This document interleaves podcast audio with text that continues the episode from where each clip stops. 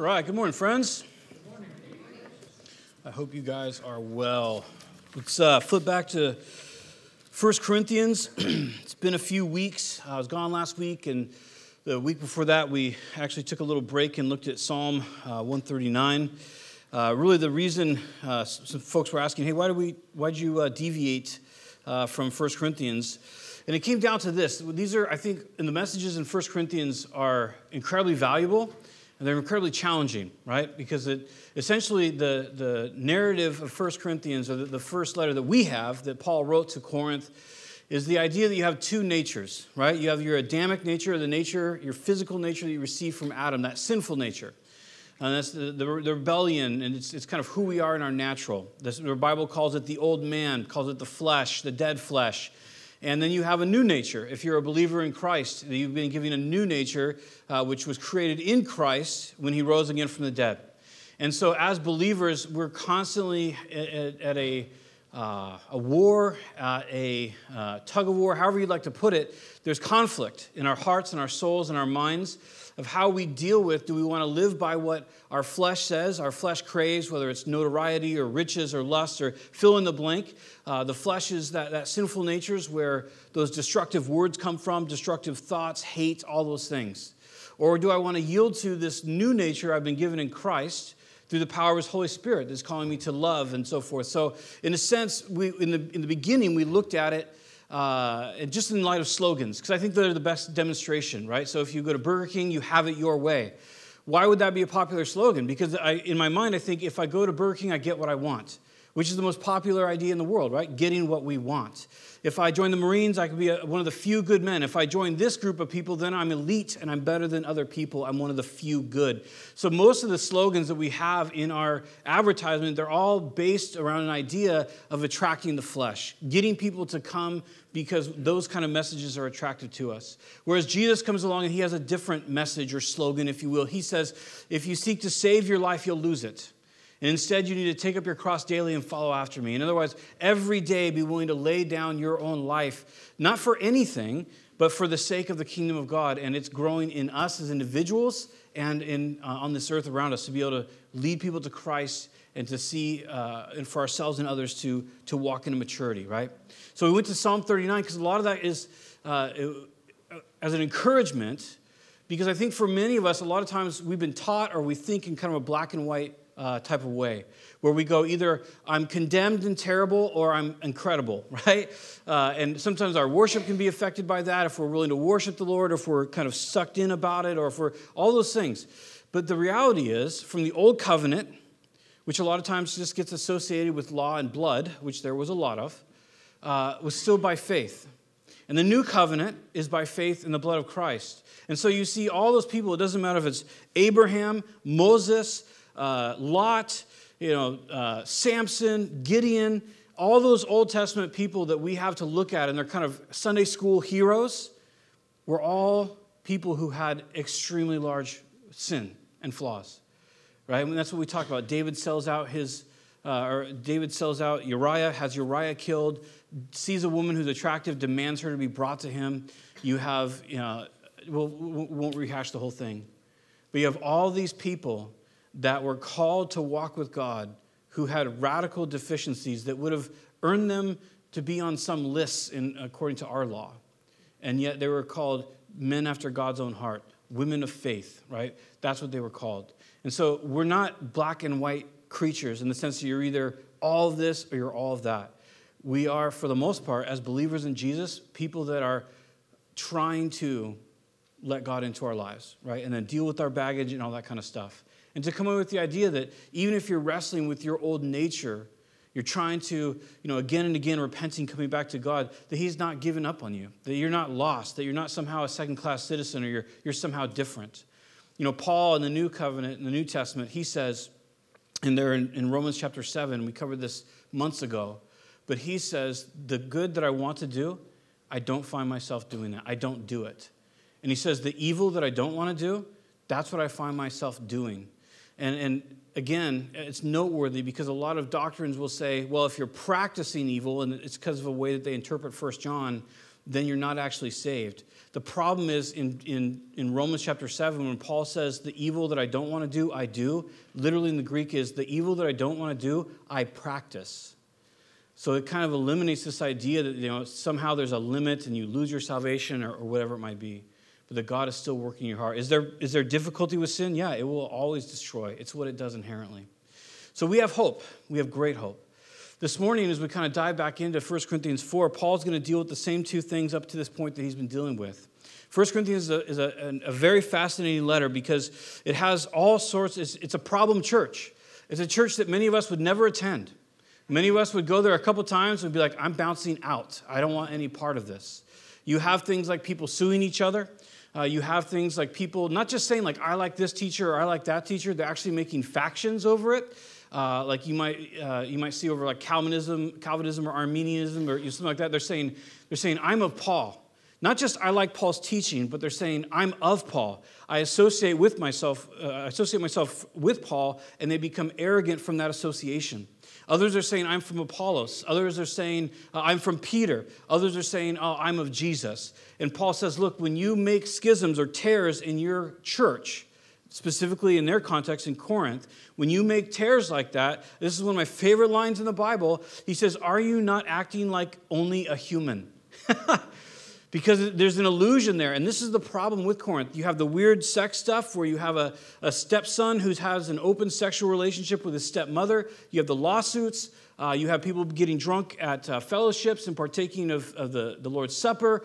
Uh, you have people debating over their teachers that they like and, and forming factions over them, and much more. An incredibly dysfunctional type of situation. And, but the, the problem is, in all of that, the issue is not just the symptoms. It's not that those things are happening.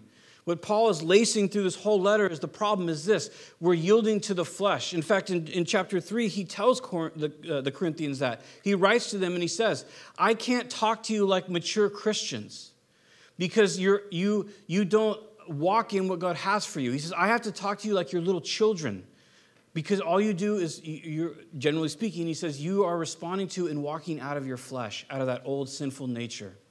He calls them brothers and sisters, but he's still saying there's a big problem that's going on. So all the other sins that he's going to address are all from the same source self exaltation, self preference, self domination, trying to, uh, as it were, um, find identity in and, and uh, whether it's dominate others or whatever, in myself. And Paul says, no, we have to get away from that as Christians. If we're going to walk with God, if we're going to see his, his kingdom built, then as Christians, we have to listen to and be part of the Holy Spirit. So, chapter four is a, con- a continuation of the same uh, points that he's making about the different teachers, and he's going to throw in some uh, ideas here. He's going to throw in some uh, how we can look at good Bible teachers, how we can consider them, how we can look at just servants of God and how we consider them. And then he's going to use something that's really rarely used. You know, one time Jesus kind of threw out, I don't think I would call it an insult, but kind of a, a questionable, not that Jesus was questionable, not saying that, but he calls Herod a vixen, a female fox at one point. You really don't see a lot of irony or sarcasm in the Bible very often. But 1 Corinthians 4 is one of the places where you see it. And Paul's going to try to bring the Corinthians to understand their true position through some irony and through some sarcasm. Uh, and then really it comes down to a comparison of what nature are we yielding to. So, with that, we'll jump into it and let's see where it takes us. 1 Corinthians 4 and verse 1. This is how one should regard us. Sorry, we'll stop there. Who's the us? The us is the people that he's been referencing this whole time Paul, Apollos, Jesus, and Peter, servants of God, generically. Later on, he's going to talk about uh, Apollos and himself in verse 6. So he's talking about them specifically. But this can lead to, and what we're going to talk about today for our sake, is more how do we look at and interact with uh, servants of God, and specifically Bible teachers. He says, This is how one should regard us as servants of Christ and stewards of the mysteries of God. Moreover, it is required of stewards that they may be found that they be found faithful. But with me it is a very small thing that I should be judged by you or by any human court. In fact, I do not judge myself. For I am not aware of anything against myself, but I am not thereby acquitted. It is the Lord who judges me. Therefore, do not pronounce judgment before the time, before the Lord comes, who will bring to light the things now hidden in darkness and will disclose the purposes of the heart. Then each one will receive his commendation from God. I have applied all these things to myself and Apollos for your benefit, brothers, that you may learn by us not to go beyond what is written, that none of you may be puffed up in favor of one uh, against another. For who sees anything different in you? What do you have that you did not receive? If then you received it, why do you boast as though you did not receive it? So, as we kind of kick this off, it's, it's a, a, little bit of a sobering idea here. You might think, wow, Paul's kind of copying an attitude. I don't think that's what's happening. If we read other places, if we look historically at who Paul was for some uh, the few extra biblical writings that we have about him, he doesn't seem to be a real pompous guy after his encounter with Christ. That seems to have really broken him and humbled him, and he seems to operate out of that place of, of uh, from through God's Spirit. But he starts this off and he says, This is how one should regard us. So when we come to look at, in, in our society, we have uh, kind of all different, uh, I don't know, levels of, and I, I'm not levels because it's priority or something like that, but different genres, I guess, of, of God's servants, if you want to put it that way. We have people that write, you know, a million books and they're really famous. We have people that have mega churches, and we have people that have tiny churches and home churches, and there's all sorts of expressions, right, of people, and there's, and there's you and I that are serving God. So we, what he's making the point specifically in, in this case is about them, who, the us, it's them. And he says the way that you should regard us, or the way that you should count us up to, or con- consider us, think of us, he says the way you should do that is you should think of us as servants and as stewards. Now, you might be familiar, and if you are familiar with the, the, a lot of Paul's letters, he almost always starts his letters, or somewhere includes in his letters, that he's a bondservant for Jesus Christ. You familiar with that? And that word bondservant is doulos, and it's a reference to the old covenant, where if you had sold yourself into slavery, there were no social safety nets in the old covenant. So the way that you provided for your family is that you would sell yourself as an indentured servant to your neighbor who maybe was doing better with crops or whatever the, the, the reason might be. And that if you found that he provided for you as, as, an, as, as you were as you as a servant and him providing for you and your family very well and he was very kind you could actually become a bondservant. And you would swear an oath in front of the, the uh, basically the elders of that particular town or city or where you're located and they would put a gold ring through your ear and you were then a lifetime servant of that person. And what the ring represented was uh, my master's so good that I decided to pledge myself to him forever. And then he was forever obligated to provide for you and your family, is what it went to. So that's oftentimes the word that Paul uses as a servant. This is different. This is not a voluntary slavery, if you will. This is actually the same word that it's a Roman word from the Navy, and it's the word that's for the, the people that used to row the, the, uh, the Roman ships, right? You, you guys all seen like some old movies, you know, Gladiator, whatever, and you see those the, the different ships. There's always like 15,000 oars sticking out of the side. Typically, those were actually slaves. Uh, they estimate like 60 million slaves in the Roman Empire, but so typically those were slaves that did it. But the, the, the word he's using are those people, it's under rowers. He's using that's the word he uses for servant, not the doulos, but the under rower. And so the, the point that he's making, he says, when you think of us as, as God's servants, you should think of us as those people that just keep rowing. That they don't have, they're not on deck, they're actually below deck, uh, and they're just rowing along, they're, they're laboring. That's the idea. And later on, he's actually going to use the word labor, but it's, it's toil, labor to exhaustion. So he says, when you look at us, he says, what you ought to consider us, and really what they ought to be, what we ought to be, you want to be under rowers. There's somebody that's basically working for the Lord. They're serving for the Lord. It's not a glamorous service. It's not a, it's, it's not a, uh, a self-exalting service. It's laboring to make, you know, essentially for the sake of the kingdom of heaven. That's the first thing that he says. That's how you should esteem Peter and Apollos and myself. People that are just under rowers. We're just there to serve Christ. The second part is he says that we're stewards of the mysteries of God. Now, a steward uh, throughout the scripture, whether it's in the, uh, uh, the Gospels or wherever you read about it, steward is, is someone who is res- uh, essentially responsible for something that is not their own. Someone who tends something that's not their own. So if you had a cattle rancher uh, and then he's got a bunch of employees, those are stewards, right? They're not they're cows, but they're there to take care of them and to, to help them. If you have a, if you're you know super uh, wealthy or if you're moderately wealthy, you might have a steward that oversees your taxes or something like that. They're watching over your money and your things, but but they're not their own. So he says that first we're servants, and then he says now we're stewards. We're taking care of something that's not our own. And, and we'll talk more about that later, but it's a very important idea to look at God's word and God's kingdom and, that, and his truth that we're supposed to be part of and, and, and working with. It's not our own, it's the Lord's. We work with God's people. They're not our own people, they're God's people in, in all those ways. But I think what, one of the things I want to draw our attention to is this, um, this phrase that we're, that we're stewards uh, of, the, uh, of the mysteries of God, which sounds mysterious, right? That's in the, it's, in the, it's in the word. What are the mysteries of God? Because a lot of times, uh, even from the beginning of, of Christianity with Gnosticism and stuff like that, uh, and I've said this before, like most people like, uh, you know, the Goonies. Most people like National Treasure, right? People, I don't know why they're embarrassed to admit they like National Treasure, but most people did, right? Why? because it's secret treasure. We love that, right? We love X marks the spot. We love this idea that there's this secret thing out there, and if I can find it, then I'll be, in this case, I have the mysteries of God, and I will possess them. It's not that romantic. It's not the secret layers of Hebrew in the Old Covenant. It's not knowing what all the feasts you know, represent. It's not being, that's not it. He says what it is in, in uh, two chapters before, if you wouldn't mind flipping over in, in 1 Corinthians chapter 2, he tells us exactly what these things are. In 1 Corinthians chapter 2 and verse 6, he says, Yet among the mature, that is, Christians that are walking with Jesus and heeding his spirit, we do impart wisdom, although it is not a wisdom of this age or of the rulers of this age who are doomed to pass away. But we impart a secret and hidden wisdom of God which God declared before the ages for our glory.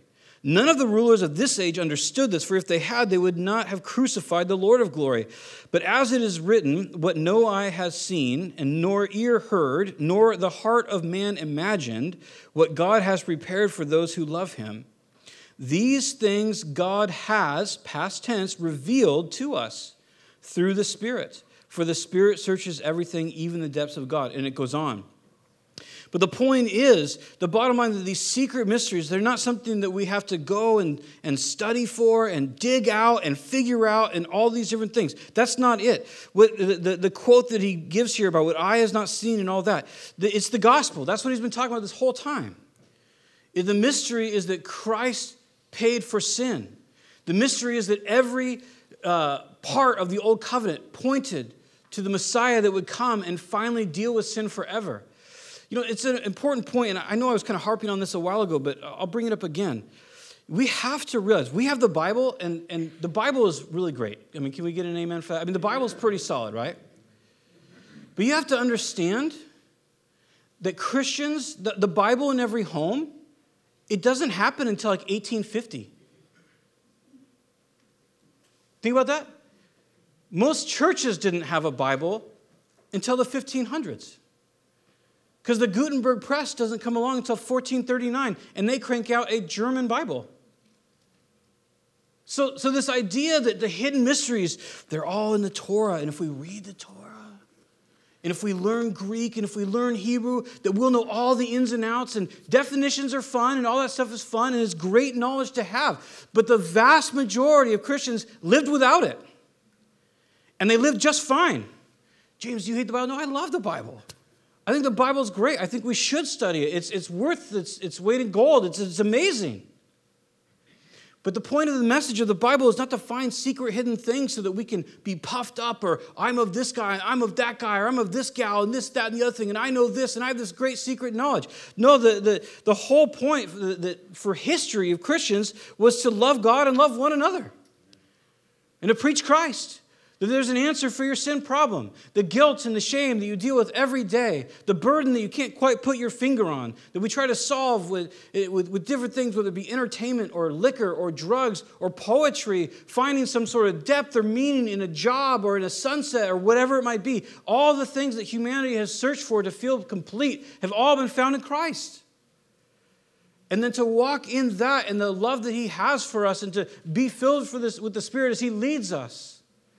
That's been the emphasis of 1850 years, because about 1850, when a British company decides, hey, we should start cranking out Bibles and try to get one into every home. And it's not long after that in the US, they're like, hey, that's a good idea too, let's do that.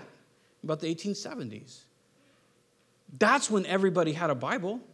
So Christians were rocking almost 1900 years of just having the Holy Spirit and maybe having a couple scraps at the church they went to. Maybe if their church was somehow wealthy, they had a whole Bible. And so it's important that when we consider these things, these, these mysteries, I'm not trying to make a mountain out of a molehill here, but to kind of dispense with this Gnostic idea, this knowledge idea that it's all in, in the secret. It's all, no, it's not. The Bible is great and we ought to read it, but it's in Christ. And yes, we see him in the scriptures but the Spirit leads us. We have one another. The Spirit is blessed, uh, or I should say, blesses us through each other. There's so much rich, richness in the Christian life. But Paul says, Do you know how that you should esteem, uh, in their case, apostles, a Bible teacher, someone at your church that, that does ministry? Do you know how you should esteem them? They're servants. Not to put, put them down, but to say that's what they are. They're servants. That's what we are. We're servants. And they're stewards. They don't own anything that they have. No, if, if you any ministry that you want to pick out, if you have someone that's incredible with kids, they didn't, God gave them that. You don't own that. They're a steward of that. You know, whatever gifts you have, you, you don't own them. You didn't create them in you. If you're a math wizard, you didn't pop out of the womb and go, okay, this is what I'm going to do. I'm going to make sure I only drink this kind of formula. I mean milk because God forbid you have formula. But you know, all the different weird things we get into. But you know what I'm saying? Like you didn't choose it. You didn't you didn't decide. You didn't, you know, whatever it might be. You had a gift that was given by God, and now you have a stewardship of it. So Paul says that that's how you consider God's people, God's servants. And then he makes a statement about that. He says, moreover, and literally like in, the, in this case, or because of this, or linking, linking the two statements, he says, moreover, it is required of a stewards that they be found faithful. So one of, and this is all throughout the New Testament. We're not going to camp on this for time's sake, but you know, whether it's the, the parable of the talents, or even uh, in 1 Corinthians 3, was, where Paul is talking about people that are part, they're saved individuals, they're Christians, that each, each person's uh, work, each person's participation in God's kingdom, that there'll be an evaluation of that. And if we participated and uh, if we built, if you will, our lives and we, uh, the people around us built in their lives with wood, hay, and stubble, things that are of the flesh, that are temporal, he says that there'll be a, a loss for that. That everything that we built with wood, hay, and stubble, if we used anger or guilt or shame to get people to do stuff at church, he says those attitudes, that thing in you that demanded that, it'll be burnt away. He says, but if we built with gold, hay, and, or I'm sorry, gold, silver, and precious stones, things that are, are, the idea they last, they're eternal. We built with love, we built with care, we built with the Holy Spirit leading with the Word. When we built with those things, he says that there's going to be a reward for that. There's going to be a, a somehow, and there's different imagery throughout the scripture, there'll be a reward. So here he's just making this point. He's saying, look, this is who we are. We're ministers, we're stewards, and it is required of us that we be faithful. And it's required of them, and it's required of all of us. But verse 3, this, is, this expands his point. But with me it is a small thing that I should be judged by you or by any human court. In fact, I do not judge myself. Now, well, the funny thing is, in our society, this is in a, in a half truth, in, in a twisted way, this is our society's cry, isn't it?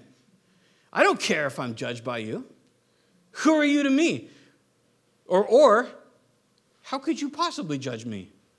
You know, even though somebody can have like a reign of destruction in their life and the life of their children, all with it, you can't judge me. Right? Isn't that kind of how our society builds it? It's not the same thing here. Paul's not copying an attitude. He's not tweeting. He's just saying, look, it's not a, my judge, my concern as God's servant is not if you measure me. See, they were measuring Paul. If you were to look at the next letter we have from Paul in chapter 10 and verse 10, what there, the, the generalized Corinthian estimation of Paul was this You're not impressive, your physical form is not impressive, your oration is not impressive, but you write these big bad letters. That's the paraphrase, but that's what they say about him. They say, Ooh, your letters are big and scary and powerful, but in person, you're kind of a putz. You're not really impressive. That's what they say about Paul. We know that there's, a, there's something wrong in their thinking because Paul talks about in verse 7, uh, or I'm sorry, in verse 6, he says, Don't go beyond what is written because don't become puffed up one against another another. See what's happening is they're pitting bible teachers against each other and they're getting puffed up over what these people teach and the fact that they're associated with those people. Does that make sense? This is something that still goes on today and maybe we can talk about that a little bit later. But in this case he says it's a small thing that i be judged by you. Not in pompousness, not in rage, not in as our society means, like I'll do whatever I want and you don't have a word to say to me. He's not saying that. He's saying, because I'm a steward of God's things, because I endeavor to be faithful, which is required of me, it doesn't really matter what you think of me because I'm there to be faithful to what God has called me to do. And in this place, in this context, his commentary on his own life is I don't I'm not aware of anything in verse 4 that I'm not not doing that I should do or that I am doing that I should not do. And, we'll talk more about that because he says not even that really matters. So what's happening, and this happens all the time in, in pretty much any, I think, any kind of uh, establishment where people want one thing to be like another. And this it happens in a lot of different ways. So Paul, imagine Paul and Apollos, because those are kind of the two main examples he's using. We know from Acts that Apollos is what? He's an eloquent man, right? That's what he's called. Apollos is called an eloquent man in Acts. We know from Second Corinthians that they call Paul, he's kind of wimpy. He's not impressive. He doesn't speak well, which would be a pretty substantial issue because in, in Greek culture, oration is er, a heralded and a very valued and exalted trait. So you have one man, Apollos, who possesses that trait, and then you have another one, Paul, who evidently doesn't possess that trait. But you know what we don't have from Apollos? Any letters, do we? Not a one. But what do we have, for example, from Paul? We have the book of Romans, the letter to the Romans, which systematically, incredibly spells out in a genius form, inspired by the Holy Spirit, exactly how the gospel works. So you have one guy who's communicating, he's very eloquent. He has all the, and it's not a bad thing, he's able to communicate in ways that, that are they're fluid and are appreciated and, and that people can just get down with, right? And then you have Paul, who evidently doesn't have that kind of speaking ability, or they're lying about him, but he has this gift from God to be able to communicate on paper and in ways that we don't have from any other author, do we?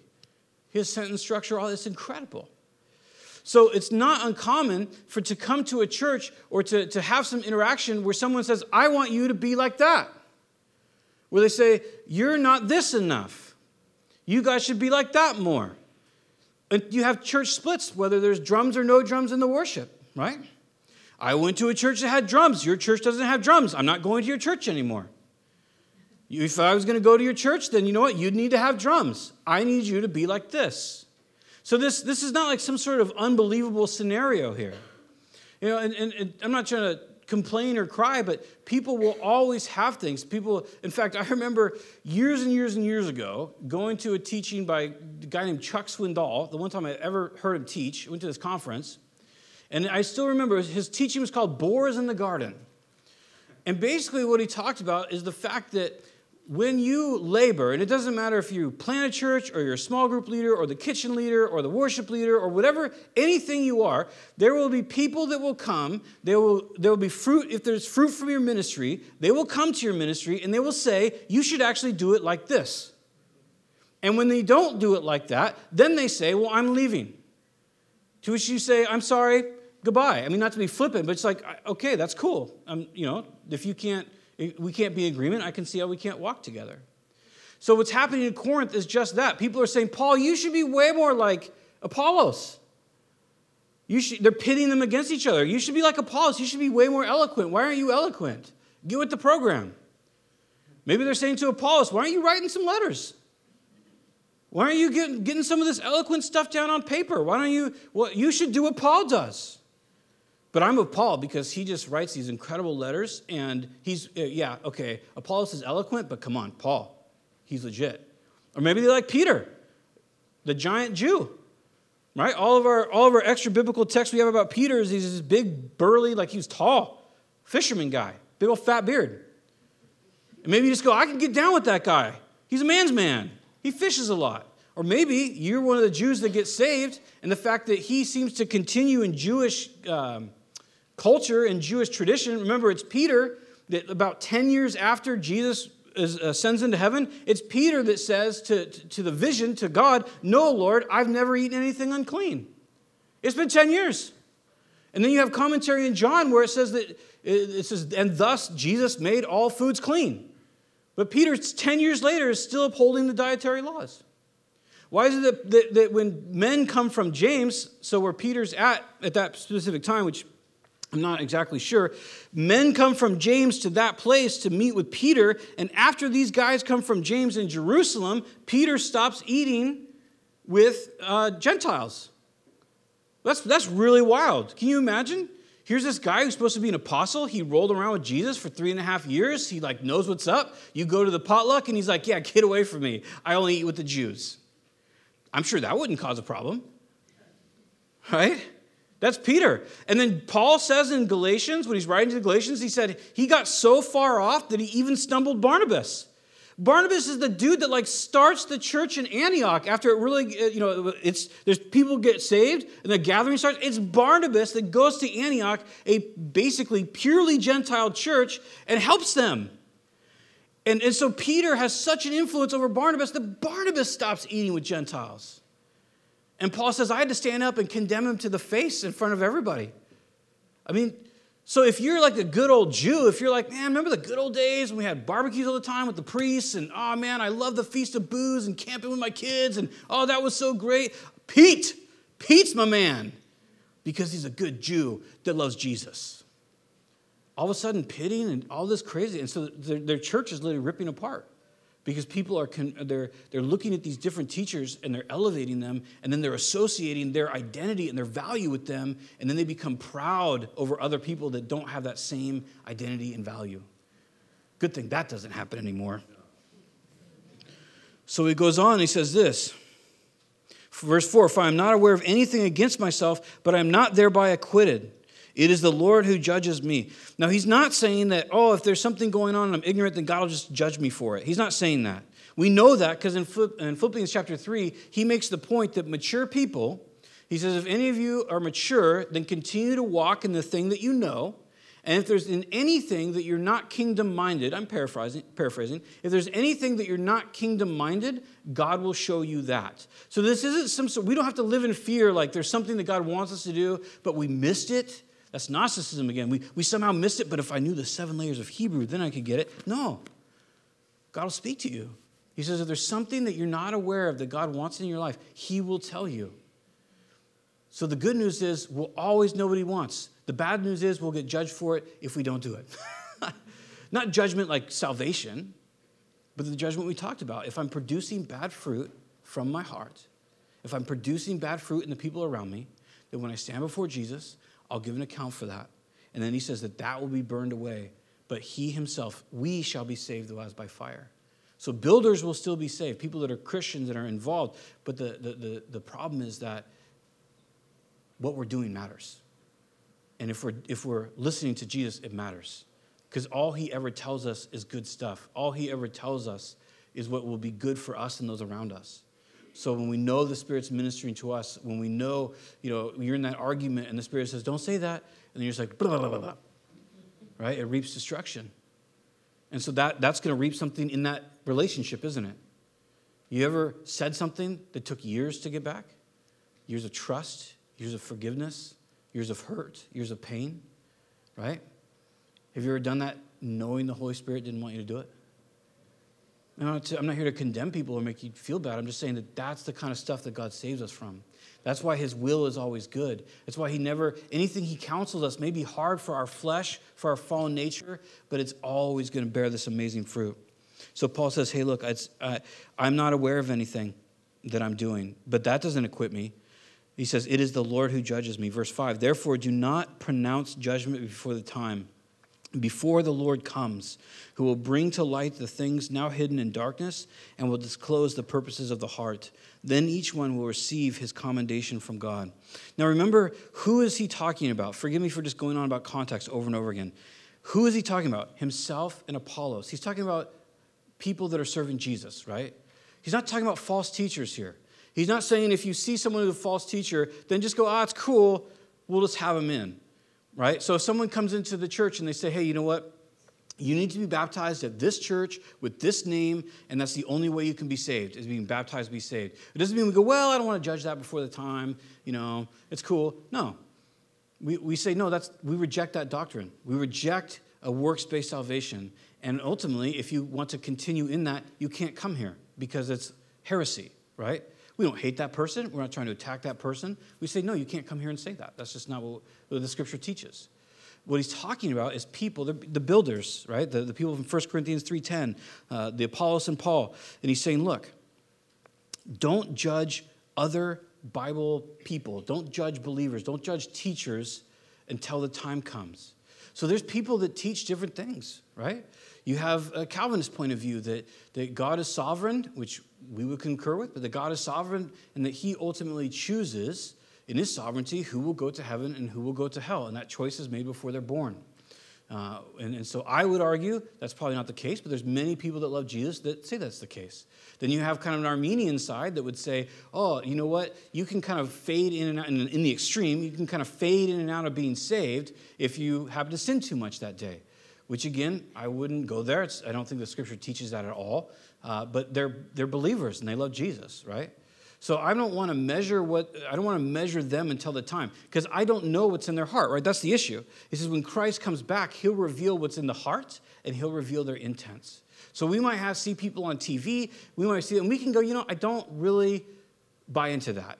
I don't buy into the idea that if I plant the seed of $1,000, God is guaranteeing to double that seed for me. I don't buy into that. But at the end of the day, I don't know why he's saying that. I could say he's saying that because he's greedy, but do I know that?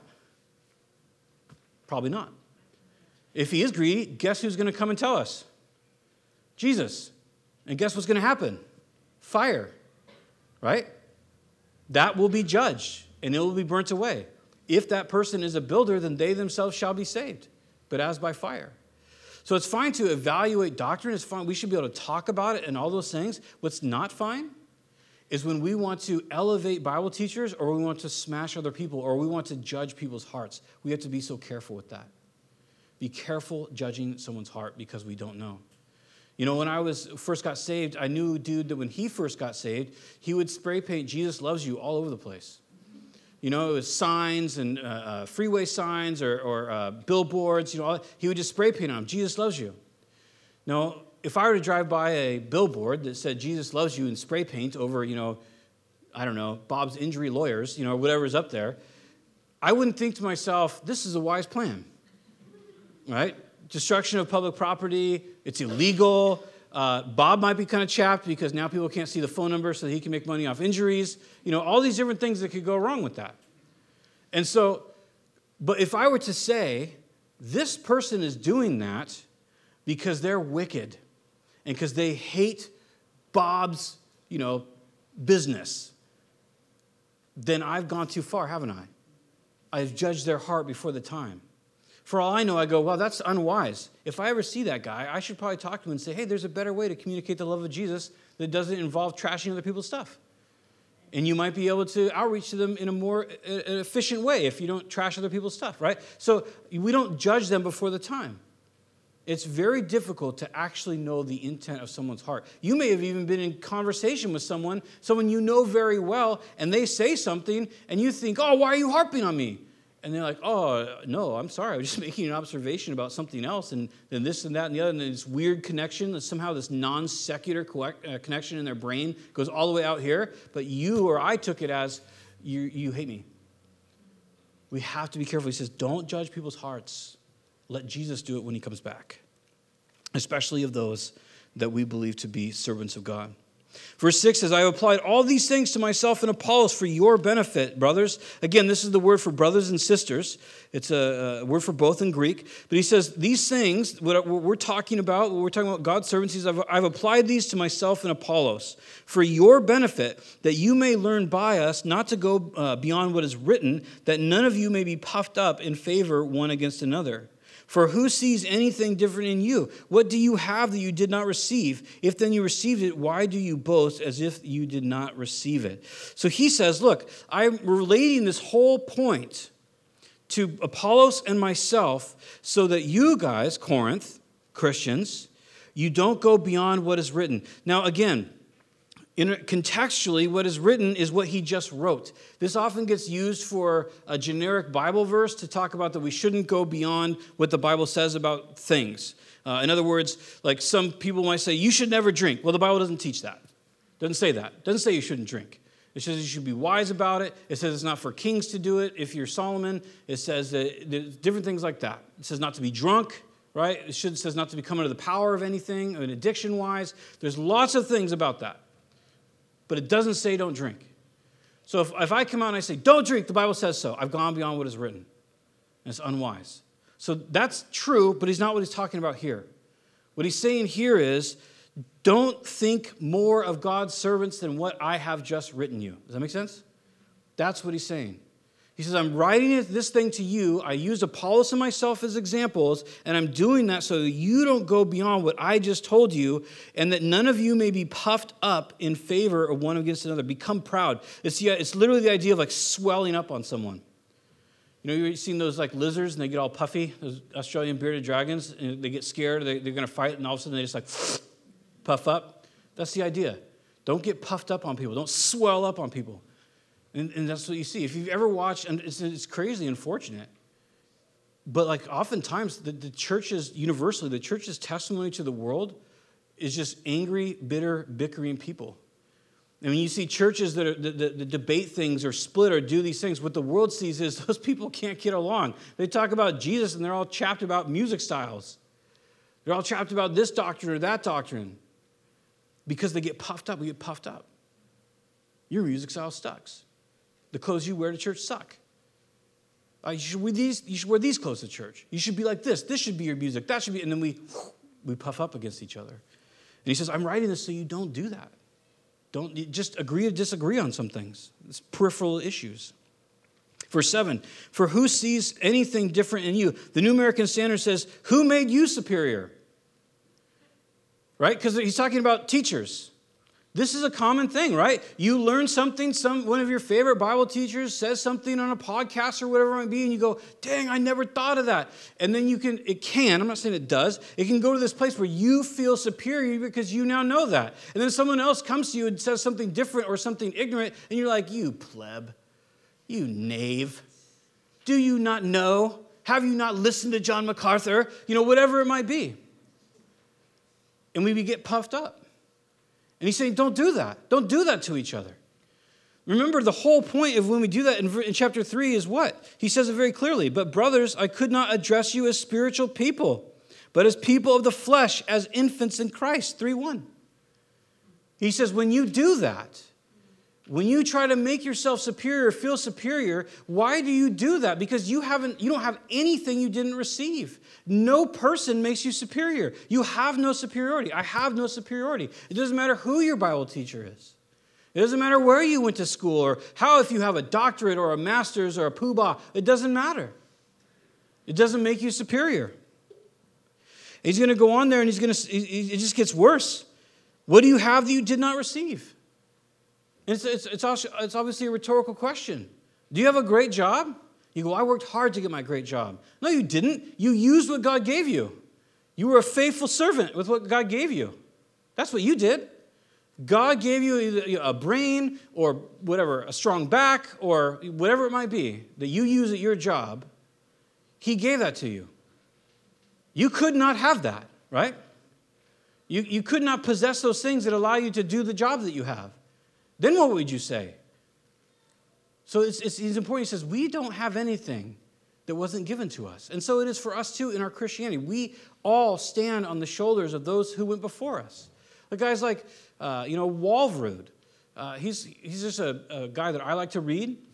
Or Dallas Willard, a guy I like to read. But it's, you know, Walvoord has, he spent 60 years studying prophecy. I don't even like prophecy that much. It's not that exciting to me. I hope I don't offend anyone. It's not my deal. I think it's cool, but it's just not my deal. But Walvoord has a book, it's out of print now. It's about that big, and it's every prophecy of the Bible and how it intersects with every prophecy of the Bible. I couldn't do that. There's no way I could write that. There's no way I could sit in my office long enough to write that. But you and I get to benefit because God gifted him and he could do that. So we don't have the same ministry as Walvoord, but we get to benefit from his ministry. So what do we have? Nothing that we haven't been given. And when we realize that, it's a tremendous humbling, isn't it? Nobody's here that's smart is smart because they made themselves smart. They're smart because God made them smart. Nobody here is super athletic because they made themselves super athletic, right? That's just not how it works. We have everything that we've been giving, all truth and everything, is because God has allowed us to have it. And then he's going to say, Why do you boast as if you did not receive it? So there's the issue. Why be proud about something you had no control over?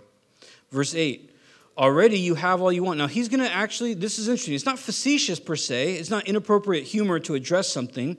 Um, it could be construed as sarcastic, but typically sarcasm is something where you are using to tear someone down. You're kind of using a, a plain uh, or a, a generalized um, flat statement to try to show something else.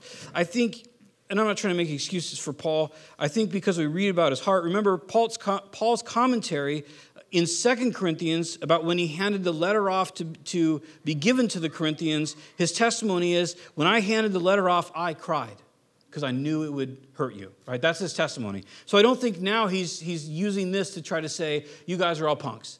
What he's doing is he's using, if you want to call it sarcasm, if you want to call it irony, he's using a certain way of speaking to them to show them where they think they're at versus what is reality. Does that make sense? So that's what he's about to go through. He says, Already you have all you want.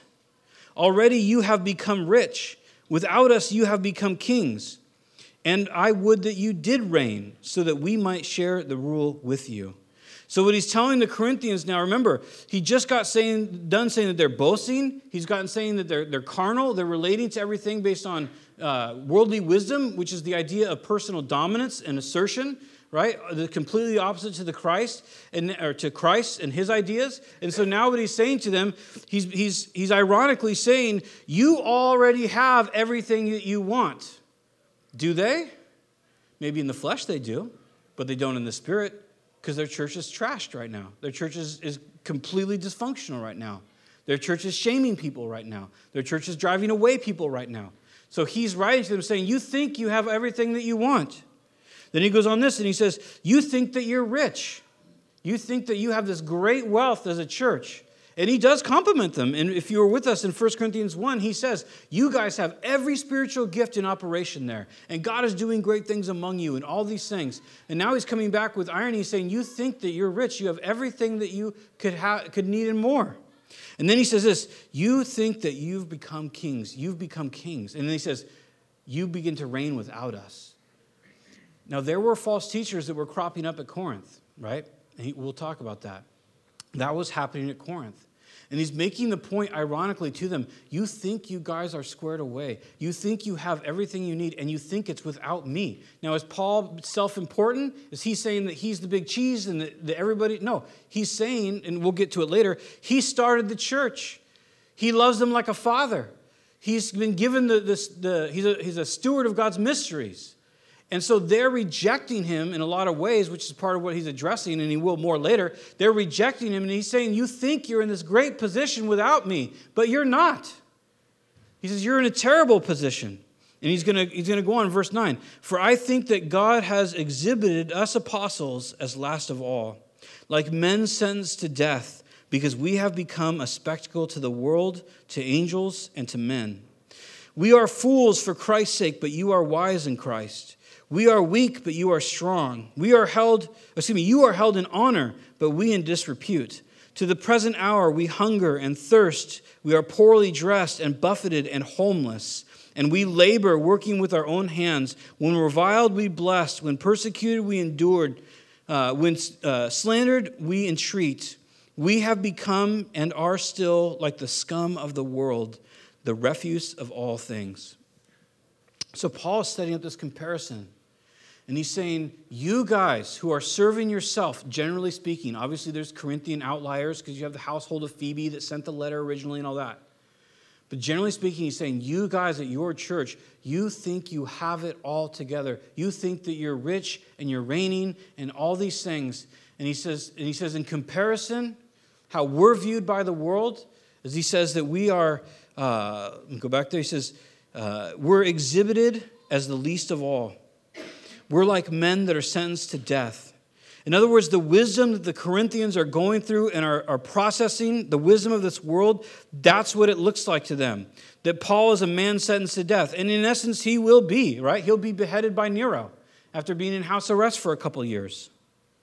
So he, he says that we're like men sentenced to death because we have become a spectacle to the world. That's what they were Felix, Festus, Nero, all these people that he appeared before all the Jews that ran him out, all those times, they were spectacles, right? Because they were servants of Christ. What he's illustrating, and we'd have to go read all the verse, the first three chapters, but what he's illustrating is he is walking the walk of the cross.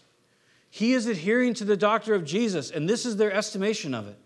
Whereas their estimation of where their church is at with all its deficiency and dysfunction is that they're kings and they're reigning and have everything. So he's speaking in irony to them, and he says, Look, you have to understand who we are and what God has called us to. He is not saying we should all sell everything and live in poverty. All right, that is not what he's saying. What he is saying is there will be a difference in the end between a person that lives by the philosophy, if I can call it that, please no one freak out, of the cross versus the philosophy of this world. That's what he's saying. And he says that the philosophy of the cross, that's where it took him. He said they're spectacle because of the world to angels, even angels, heavenly, and this is reiterated for us actually in, in uh, ver, uh, chapter 11. Angels look at Christians and learn about God's plan. That's mentioned throughout the Bible a couple times. So he says that, that we're, as God's servants, we're spectacles to angels. They're learning about what God is doing through, through us. He goes on, he says this We are fools for Christ's sake, but you are wise in Christ. Again, that ironic. He says, You look at us and you say we're fools because we've sold everything, we've done everything. We, we, our lives in the past are over because we're serving Christ, and whatever He wants is what we do. We're fools for Christ. He says, But you estimate yourselves as being wise. We are weak, but you are strong. You are held in honor, but we in disrepute. So he's, he's making these comparisons. He's saying, look, the way that you're living, the generalistic ideals from your church, they're so broken that you look at our lives, Paul says. People that serve God with everything they have, and you look at us and you go, you guys are idiots. You're unwise. What are you doing? And he's going to go on. He says, he says look, um, verse 14, to present, uh, excuse me, the present hour, we hunger and thirst. We are poorly dressed and buffeted, it means beaten. And we're homeless. Homeless means, uh, it doesn't mean just that like they didn't have houses, because we know Peter had a house and stuff like that. But it's, it's the idea that uh, they, they, have, they go from place to place. They have no, it's linked to rest. They're restless. They have no place to go and rest. Does that make sense? In this earth. They have no place where they belong on this earth. That's kind of what he's communicating there. Not just that he's like a vagrant or something like that. He says, and we labor, literally toil, toiling to the point of exhaustion, working with our own hands. Remember, he made tents. When reviled means when we're insulted or when we're, um, people say mean things about us. When we're reviled, we bless. When we're persecuted, we endure. It means we continue in it patiently. When we're slandered, when people say bad stuff about us, we entreat. Literally, we call people alongside of us. That, that's, Uh, that's what the word means. It means to call someone lo- alongside, or literally could be translated, we beg people to come with us. So note the difference. One really looks like Jesus, doesn't it? And one really just looks like a bunch of really rich people that got together and like to talk about Jesus. And that's what he's saying. He's saying there's a huge difference. And, as far as it is for the quality of God's kingdom. Then he's going to say, verse 13, uh, yeah, verse 13, we have become and are still the scum of the world, the refuse of all things. He says, people look at us and this is what they estimate us to be the scum of the world. Literally, the refuse of all things is what people wash off their bodies. They look at us and we're just the scum, the, the skin oil and the bum sweat and the, the, the, the hair oil, everything that people wash off their bodies. He goes, that's what people esteem us as. It's an interesting point because as Christians, again, we've been saying this whole time, it's not about your salvation. Are you going to be saved if you do this? Are you not going to be saved? It's not. What it's about is, are you going to be part of what God is doing for his kingdom? And the more we invest and the more we yield to Christ and his spirit in our lives, the more we invest in his kingdom for our own sake and for those around us. And one investment in the end of days will, will, will yield incredible blessing to us and to those around us. And one investment, uh, I should say, the other investment in the end of days will result in nothing but disappointment, having things burned away but saved by fire. And so Paul's just illustrating to the Corinthians, he says, Look, this is the life that you perceive that we have. And some of it's true. They were hungry, they were shipwrecked, they were beaten. All those things were true. But at the same time, Paul had this incredible joy, inexplicable joy, in the midst of some of the most radical suffering that we could imagine. And that's a testimony, it's a testimony to how great Jesus is, to how great his spirit is, that we could go through suffering and it would actually be worth it. So many of us, myself included, we really want to dodge suffering. We really want to not suffer, which is healthy. I don't think we should be, uh, you know, uh, masochists or something like that. But the reality is that God typically delivers us in the midst of suffering and not from suffering because it's suffering that creates something inside of us that's so valuable when we let God make the best of it. The crazy thing is, and we said this before, but the crazy thing is, is you're the only one on the planet, you, as you, as an individual, are the only one on the planet that gets to decide whether your suffering is for good or for evil. You're the only one. Not even God decides that. Because He's already promised that to every believer, He'll work all things together for good. He's already promised it. So we're the only people on the planet that can tell him, no, I'm not, I'm going to stay bitter. I'm going to stay angry. I'm going to keep making accusations. I'm going to keep lashing out. I'm going to keep destroying people that tell me I could have victory. I'm going to keep maligning people. I'm going to keep judging people. And I'm going to continue to reject that. We're the only ones. It's crazy the kind of power that he's imbued into eternal individuals, into the eternal soul. But uh, with that, that imbuement, with that gift, can come incredible blessing too for us and for those around us. We'll just read this real quick and we'll be done. I do not write these things to shame you. That's important. But to admonish you as beloved children. For though you have countless guides in Christ, you do not have many fathers. For I became your father in Christ Jesus through the gospel. I urge you then, be imitators of me that is why I sent you to uh, Timothy, my beloved and my faithful child in the Lord, to remind you of my ways in Christ, to teach them everywhere in every church. Some are arrogant, as though I were not coming to you, but I will come to you soon, if the Lord wills, and I will find out not the talk of these arrogant people, but their power. For the kingdom of God does not consist in talk, but in power. What do you wish? Shall I come to you with a rod? Or with love in the spirit of gentleness. So Paul wraps this portion up by saying this. He says, Look, I'm not trying to shame you guys. He says, I'm not writing this to you so you can feel really bad and then really guilty and then, and then give me big hugs when I show up. And, you know, he's not, he says, No, I'm not doing that. He said, I'm telling you these things because I'm like a father to you. It is, this is an important idea.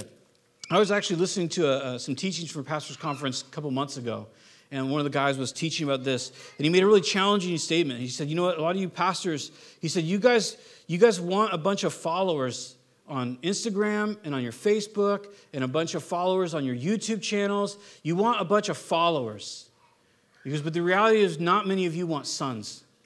Not many of you want people that, that you're pouring into, that you're discipling, that you're loving. You want tithes and you want butts in your seats.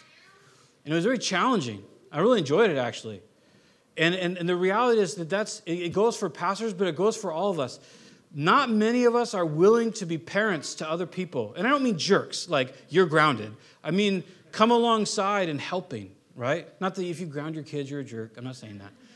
But not many of us, even maybe we don't think it's possible. Maybe we think it's too laborious. Maybe we think there won't be any satisfaction in helping other people, whatever it might be. Maybe we're just selfish and we don't want to get off the couch, whatever it might be. But he says, Paul says this He says, I'm admonishing you because you're like my children. That's how much I love you. That's how much I care for you. Because you were born into a church through the gospel that, that he got to teach. And so he says, he says, Look, this is the case. This is where it's at. This is why I'm relating you to you the way I am. And he goes, And that's why I sent Timmy to you. Because Timmy is my boy. Timmy traveled with me. Timmy knows what I'm like. He knows my heart the same heart, right? He says, it's interesting because he says, be an imitator of me, is the same guy who says, the good that I don't want to do, or that I want to do, I don't do, and the bad that I do, that I find myself, or excuse me, the bad that I don't want to do, I find myself doing that. And yet he sends a guy, he says, Tim knows all about me, and he's going to teach you to imitate me. So how does that work? It's the philosophy of it, it's the doctrine, it's the truth of it. Timothy is coming to say, to talk about loving each other, to talk about endeavoring, repenting, continue walking, continue chasing, uh, um, prioritizing, valuing the things of God. That's why Tim's coming. And then he has something that we're not used to in this, in this day and age. It, we live in a kind of a weird church day and age, right? Where if I, and I'm not poo-pooing it, and I understand that there's reasons to, to leave one church and go to another. So I'm not, please don't take what I'm saying to extremes. But we live in a church in a, a, a time, a day and age where if I don't like this church, I just go to another one. If you tick me off as a leadership, I just go somewhere else. If I don't like this, if I don't like the music, if I don't like going till noon, I just go somewhere else. Right? And I'm not saying because we do everything right here. That's not the point at all. But the point is that there's a place and a, and a time for us to invest in each other. And Paul ultimately says this. He says, There are some of you there that are arrogant. They're arrogant against Paul, right? They're arrogant against Paul's doctrine, against what Paul is saying. And he's not making threats. We know that he loves them. But he's making the point. He says, I, and he says, you, some of you are arrogant. And you pretend like I'm not coming back, but I'm coming back, he says. And he goes, Let me ask you, do you want me to come back to you as, with a rod, with his apostolic authority? Do you want me to come back and clean house based on what God is doing there? Or do you want me to come back with, with kindness and with, with ease with you, to, to rejoice with you? And so he's, he's calling them to repentance with, with apostolic authority. It's worth noting. So, what do we get out of this? We, you have to sit, that's what we get out of this. No, we get that we all have a calling, right?